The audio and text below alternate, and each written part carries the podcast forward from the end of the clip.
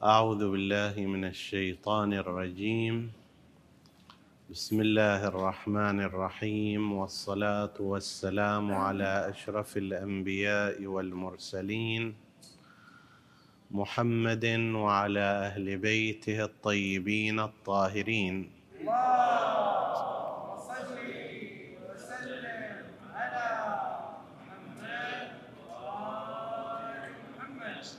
لا يزال الكلام في وصية الإمام موسى بن جعفر الكاظم عليه السلام لهشام بن الحكم. ووصلنا إلى هذه الفقرة. يا هشام إن العاقل لا يحدث من يخاف تكذيبه ولا يسأل من يخاف منعه ولا يعد ما لا يقدر عليه ولا يرجو ما يعنف برجائه ولا يتقدم على ما يخاف العجز عنه. العاقل يعرف بتصرفاته.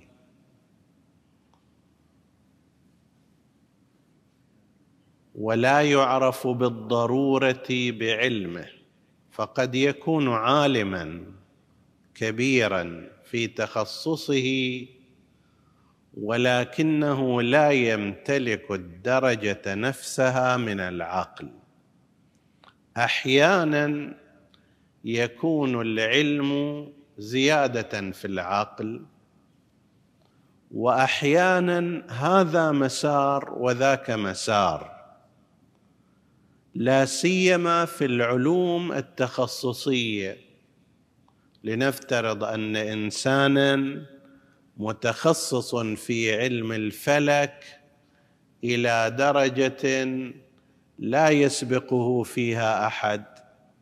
يعرف الأفلاك والمجرات وما يحصل في السماء والمعادلات الفضائية. هذا علم تخصصي.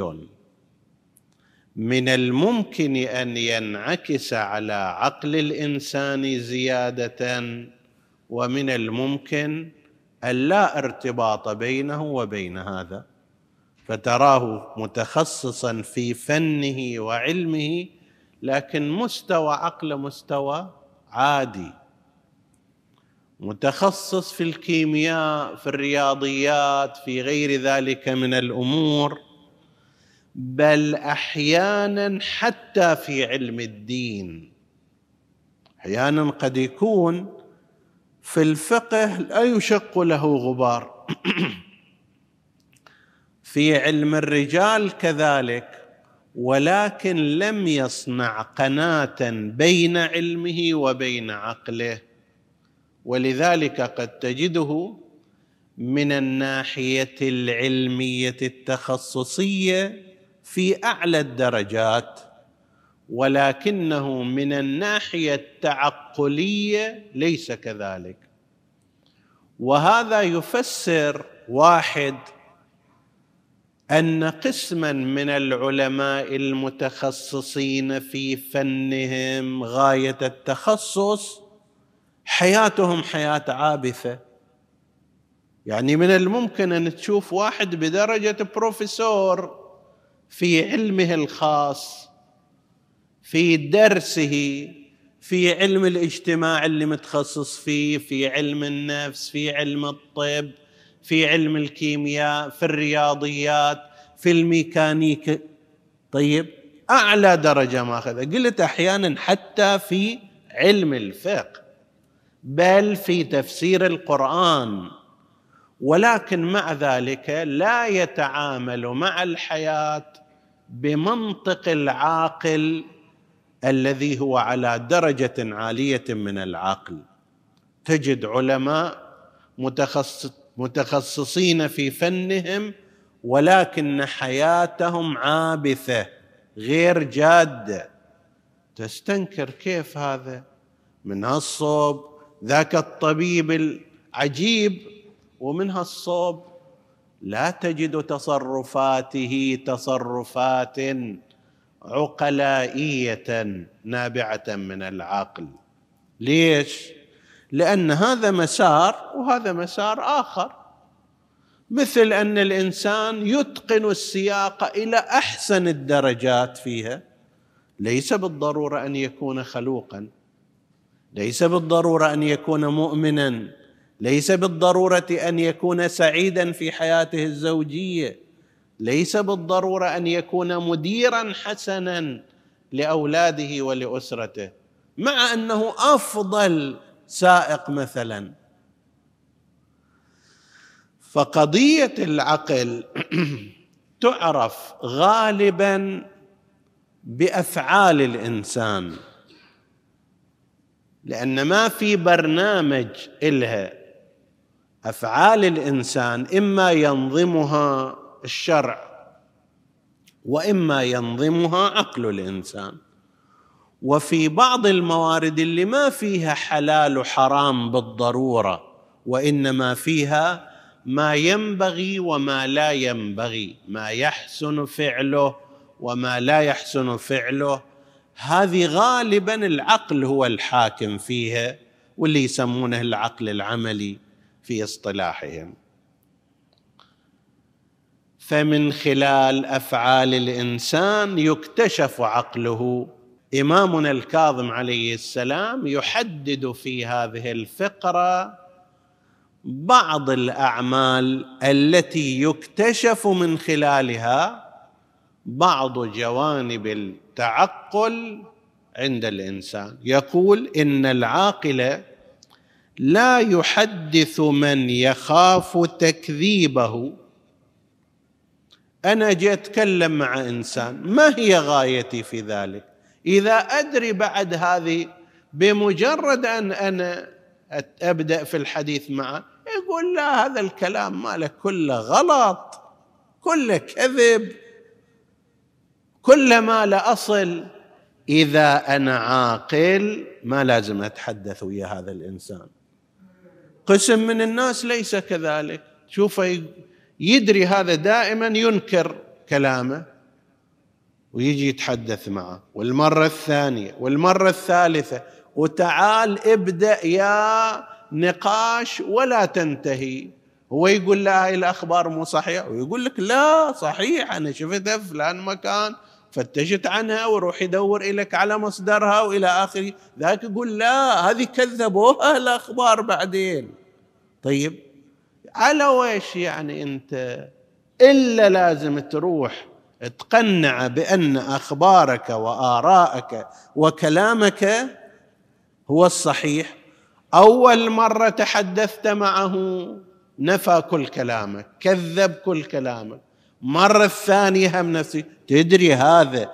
إما طبيعته طبيعة التكذيب لما يخبر به وإما بالنسبة إليك أنت خصوصا لا تتحدث معه. لا تجيب إلى أخبار. إذا أنت عاقل لا تضيع جهدك ولا تضيع وقتك ولا تضيع عمرك وعمر غيرك في هذا الأمر. تتبعوا مثلا هاي ما يسمى عندنا محليا بالعية. عية يصير عية يعني نقاش بلا غاية بلا نهاية بلا مرتكز علمي. طيب يبدأ واحد يقول حكاية الثاني يقول لا مو صحيح. هذا يقول لا إلا صحيح. ذاك يقول لا إلا مو صحيح. الدليل على ذلك فلان شيء فلان واحد قال ذاك يقول لا لكن فلان الثاني قال كذا وكذا. أنت إذا عاقل بيع بضاعتك على من يشتريها بأغلى الثمن. مو اللي حتى ببلاش ما يشتريها ويردها. هذه من صفات الإنسان. لو شفت واحد في السوق عند لنفترض خضرة عند ما أدري فاكهة عند بضاعة يجي يعرضها على واحد تعال اشتريها يقول ما اشتريها. بلاش ما اشتريها. إلك ما أريدها. بين هذا وبين شخص آخر يشوف أن هذه بضاعته بضاعة إلها ثمن إلها قيمة ما يبيعها ببلاش ولا يبيعها برخيص الثمن وإنما يبيعها بغالي الثمن اللي يشتريها بثمن غال نفس الكلام عندما يأتي إلى أخبار الإنسان وثقافة الإنسان وكلام الإنسان وقصة الإنسان لا تبيعها على من لا يشتريها بل بالمجان هم ما يقبلها بل يردها عليك. العاقل لا يحدث من يخاف تكذيبه. تدري هذا راح يرد عليك. الكلام ما يقبله منك. إذا أنت عاقل لا تتحدث وياه. دور لك واحد آخر اللي يشتري حديثك بما يناسبه من الثمن أي من صفات العاقل. ولا يسأل من يخاف منعه. هذه أيضا صفة من الصفات العقلائية اللي يعرف من خلالها عقل الإنسان. أنا عندي حاجة معينة سواء حاجة مادية أو غير مادية. أكو عندي أشخاص متعددون. فلان شخص أحتمل أنه سيردني لكن فلان شخص ما أحتمل يردني. العاقل هنا ما يروح وراء ذاك الذي يحتمل أن يمنعه وأن يرده وأن لا يقبل منه. قسم من الناس لا يلاحظ هذه المسألة. يروح يسأل واحد بعدين ذاك يرده وأحيانا رد شنيع بعدين يجي يتشكى. رحت إلى فلان قلت له عرضت عليه ما أدري كذا ردني وحكى علي ورزلني. منك أنت؟ أنت لم تكن عاقلا في هذه. فكر أن تسأل من لا يمنعك وأول واحد تفكر فيه ربك الكريم الوهاب. هذا ما يمنعك في شيء. إذا كان مشروعا يعطيك ويهنيك العطاء. فليكن سؤالك اولا لخالقك لأنك لا أنت ولا أنا ولا أحد يخاف المنع من الله عز وجل. ليش يمنع الطرف الآخر المانع؟ إما للعاجز وإما للبخل. إما بخيل عنده وقادر على ذلك ولكن صفته بخيل فما يعطيك. وإما لأنه عاجز ما عنده يعتذر لك والله طلبك على العين والرأس ولكن أنا الآن ما عندي هذا الشيء اللي تطلبه. الله سبحانه وتعالى لا هو بخيل بل وهاب ولا هو عاجز بل هو على كل شيء قدير. فالعاقل أول من يسأله في حوائجه وقضاياه يسأل الله سبحانه وتعالى. الدرجة الثانية إذا أراد أن يسأل شيئا من البشر من الناس خل يسال ذاك الواحد الذي لا يخاف منعه. ما يخاف إنه يقول له لا شنو جاي علي أنت؟ ومتى عهدتني أنا؟ قاعد بس مصطبي إلى أعطي هذا والبي دعوه ذاك وأستجيب إلى ذاك. إذا أنا عاقل وأعرف أن طبيعة هذا هو المنع عقلي يقتضي أن لا أذهب إلى سؤاله. ولا يعد ما لا يقدر عليه. هالصفات يتبين فيها درجة عقل الإنسان. قسم من الناس كلمة والكلمة الثانية أبشر على طربوشة راسي. إذا كان يلبس طربوشة. طيب. تستطيع أن تفعل ذلك؟ عد. لا تستطيع. من البداية اعتذر أو لا أقل خلي المسألة ذات وجهين يحتمل ويحتمل لا. زين أنا إذا أكون في طريقة حياتي بهالصورة هذه دائما مواعيدي هكذا. أي واحد يقول حكاية أبشر. بعدين الحس هذا الكلام. لا تلبي. العاقل ليس هكذا. العاقل إذا يدري يقدر يسوي ويرغب في ذلك خلي يقول ما يخالف. إذا لم يكن يستطيع حتما فليعتذر. إذا يحتمل الوجهين خلي خلي المسألة ذات وجهين. أشوف الأمر. إذا أقدر أسوي لك الوعد الدائم والسريع في كل الأمور التي يستطيعها الإنسان ولا يستطيعها ويرغب في إنجازها ولا يرغب في إنجازها ليس من الأمور التي تشير إلى عقل هذا الإنسان ولا يعد ما لا يقدر عليه ولا يرجو ما يعنف برجائه. هاي من الأمور أيضا اللي تسبب مشاكل كثرة التوقعات. ربما ربما يكون أكثر من 65% من المشاكل بين الناس بين الزوج وزوجته بين الأخ وأخيه بين الصديق وصديقه بين الجار وجاره وهكذا ناشئ عن كثرة التوقعات بلا موجب. لا تتوقع زايد.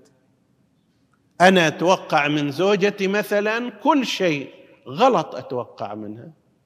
هي تتوقع مني أيضا كل شيء ان البي إليه. غلط تتوقع هذا الشيء. أتوقع من صديقي كل الأمور أن يستجيب لي. غلط أتوقع هذا.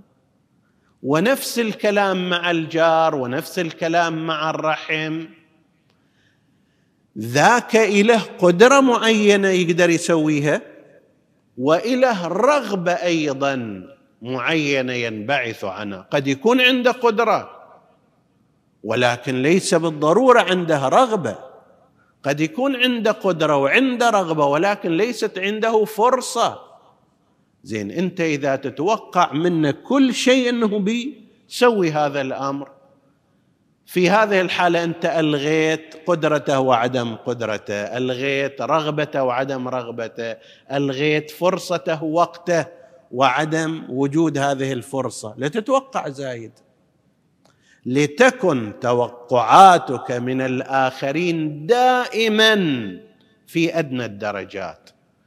إن أعطاك شيء اللي تتوقعه الحمد لله رب العالمين.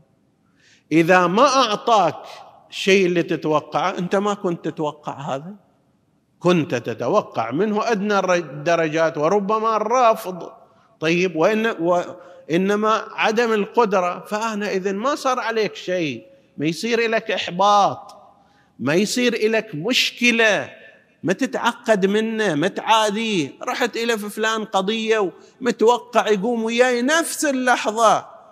طيب يترك اللي في إيده يقترض علشاني. توقعك ما كان في محله ابدا. ليكن توقعك من غيرك في أدنى الدرجات. لأنك لا تعرف ظروفه ولا تعرف قدرته ولا تعرف فرصته. أنت متوقع منه هذا الشيء الكثير. أنت مسوي في ذهنك صورة مو بالضرورة تكون واقعية. تشوفه يلبس ومهندم وطول عرض لكن هو ما تدري أنه مديون. عجيب أنا رحت إلى طلبت منه خمسة آلاف وما أعطاني. لعله هو مديون بخمسة آلاف. قلت له قوم وياي نروح فلان مكان. ما قبل لعله عنده لعل له عذرا وأنت تلومه. فليكون العاقل العاقل الذي يعرف الدنيا وأحوالها والناس وقضاياهم لا يفرط في التوقعات ولا يبالغ في الانتظار من الآخر يخلي أدنى درجة ممكنة هي توقعاته. إن جاء أكثر منها الحمد لله رب العالمين. أنا انتظرت يعطيني ألف أعطاني ألفين. انتظرت منه يتصل تليفون قام وياي. الحمد لله. أنا كنت متوقع الشيء الأدنى سيكون ذلك مناسبة لشكر الله ولتقدير عملي. لو انعكس الأمر ما كنت أتوقع منه أكثر من هذا وبالفعل هو هم هالمقدار هذا سوى؟ ما يصير عندي مشكلة. ولا تصير عندي عقدة نفسية ولا الومه ولا أعادي ولا يرجو ما يعنف برجائه ولا يتقدم على ما يخاف العجز على ما يخاف العجز منه يمد رجله بقد قدراته. الطموح زين ولكن القفز في الفضاء يبين أن الإنسان يعيش الأحلام ولا يعيش التعقل. قدراتك ما هي؟ الذهنية عضلية المالية الوقتية العمرية. ما هي قدراتك؟ خطط على مقدارها. أما واحد لنفترض تخطى الستين خلاص جسده وبدنه ما يطاوعه على شيء كثير. انتهت أيام شبابه عشرين سنة اللي كان يقدر يشتغل على هالبدن 18 ساعة في اليوم راحت. فما لازم يفكر في أنه لا يزال على ذاك العمر. خلي يخطط بما هو ابن الستين ابن السبعين يخطط بما هو ابن السبعين. ابن الخمسين يخطط بما هو ابن الخمسين. في ابن الخمسين أيضا يكون طموح. لا يقول أنه أنا ما دام عمري خمسين سنة خليني أقضيها كلها في النوم والأكل. لا أيضا يكون في باله ولكن يأخذ بنفس المقدار وبما يخطط له مقدار قوته البدنية قوته الذهنية فرصته إمكاناته الأشياء اللي يقدر يتحرك فيها. فيقول الإمام عليه السلام ولا يتقدم في بعض النصوص ولا يقدم وكلاهما في نفس المعنى. ولا يتقدم يعني لا يقدم على ما يخاف العجز منه. يجي الآن يقول لك أنا بسوي لي بيت ما صار في السابقين ولا في اللاحقين. وهل كم ريال اللي مجمعها سويها وسوي بها العظم بعدين يوقف خلصت بعد. أقدم على أمر يعجز عن إكماله. ما عندك هذه المبالغ؟ انت عندك مليون. والشيء اللي في بالك؟ خمسة يكلف. انت اللي في بالك يحتاج إلى شغل 18 ساعة في اليوم. انت تقدر تشتغل ثمان ساعات بس. فإذا عاقل لا يقدم على شيء يخاف العجز منه وكان أمير المؤمنين عليه السلام يوصي أصحابه يقول يبقى إن شاء الله إلى وقت آخر. وصلى الله على سيدنا محمد وآله الطاهرين.